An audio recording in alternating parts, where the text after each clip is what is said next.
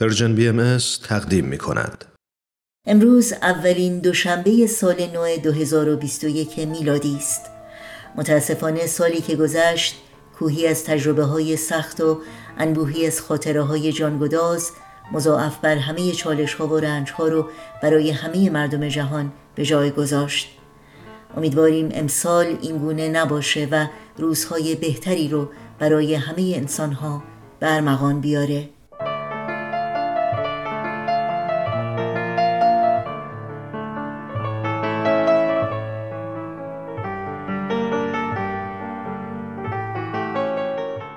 اما باید بگم سال 2021 میلادی برای پیروان آین بهایی از اهمیت خاصی برخورداره چون صدامین سال درگذشت حضرت عبدالبهاست شخصیت بیمثیل و نظیری که تمامی زندگی خودش رو وقف ترویج تعالیم آین بهایی در شرق و غرب عالم کرد.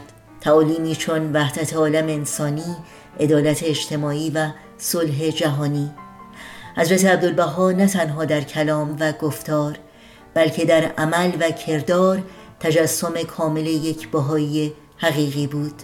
در طی سال میلادی جاری بهایان در سراسر جهان همراه با دوستان و همسایگان و همکارانشون در بزرگ داشته حضرت عبدالبها و به یاد و نام او پروژه های خدماتی و اقدامات جامعه سازی خودشون رو با همتی خلل ناپذیر و اراده آهنین منسجمتر، متحدتر و مطمئنتر از همیشه به پیش خواهند برد و برای ساختن جهانی بهتر و سالمتر بیش از پیش تلاش خواهند کرد و مسلما رادیو پیام دوست هم در گرامی داشته این مناسبت تاریخی برنامه های ویژه‌ای رو در طول سال خواهد داشت.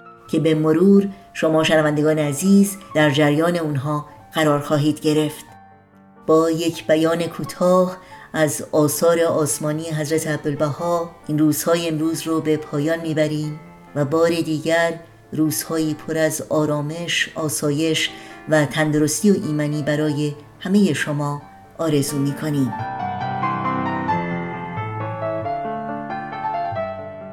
اگر از دل و جان آرزوی دوستی با هر نژاد روی زمین را داشته باشید افکار روحانی و مثبت شما انتشار خواهد یافت.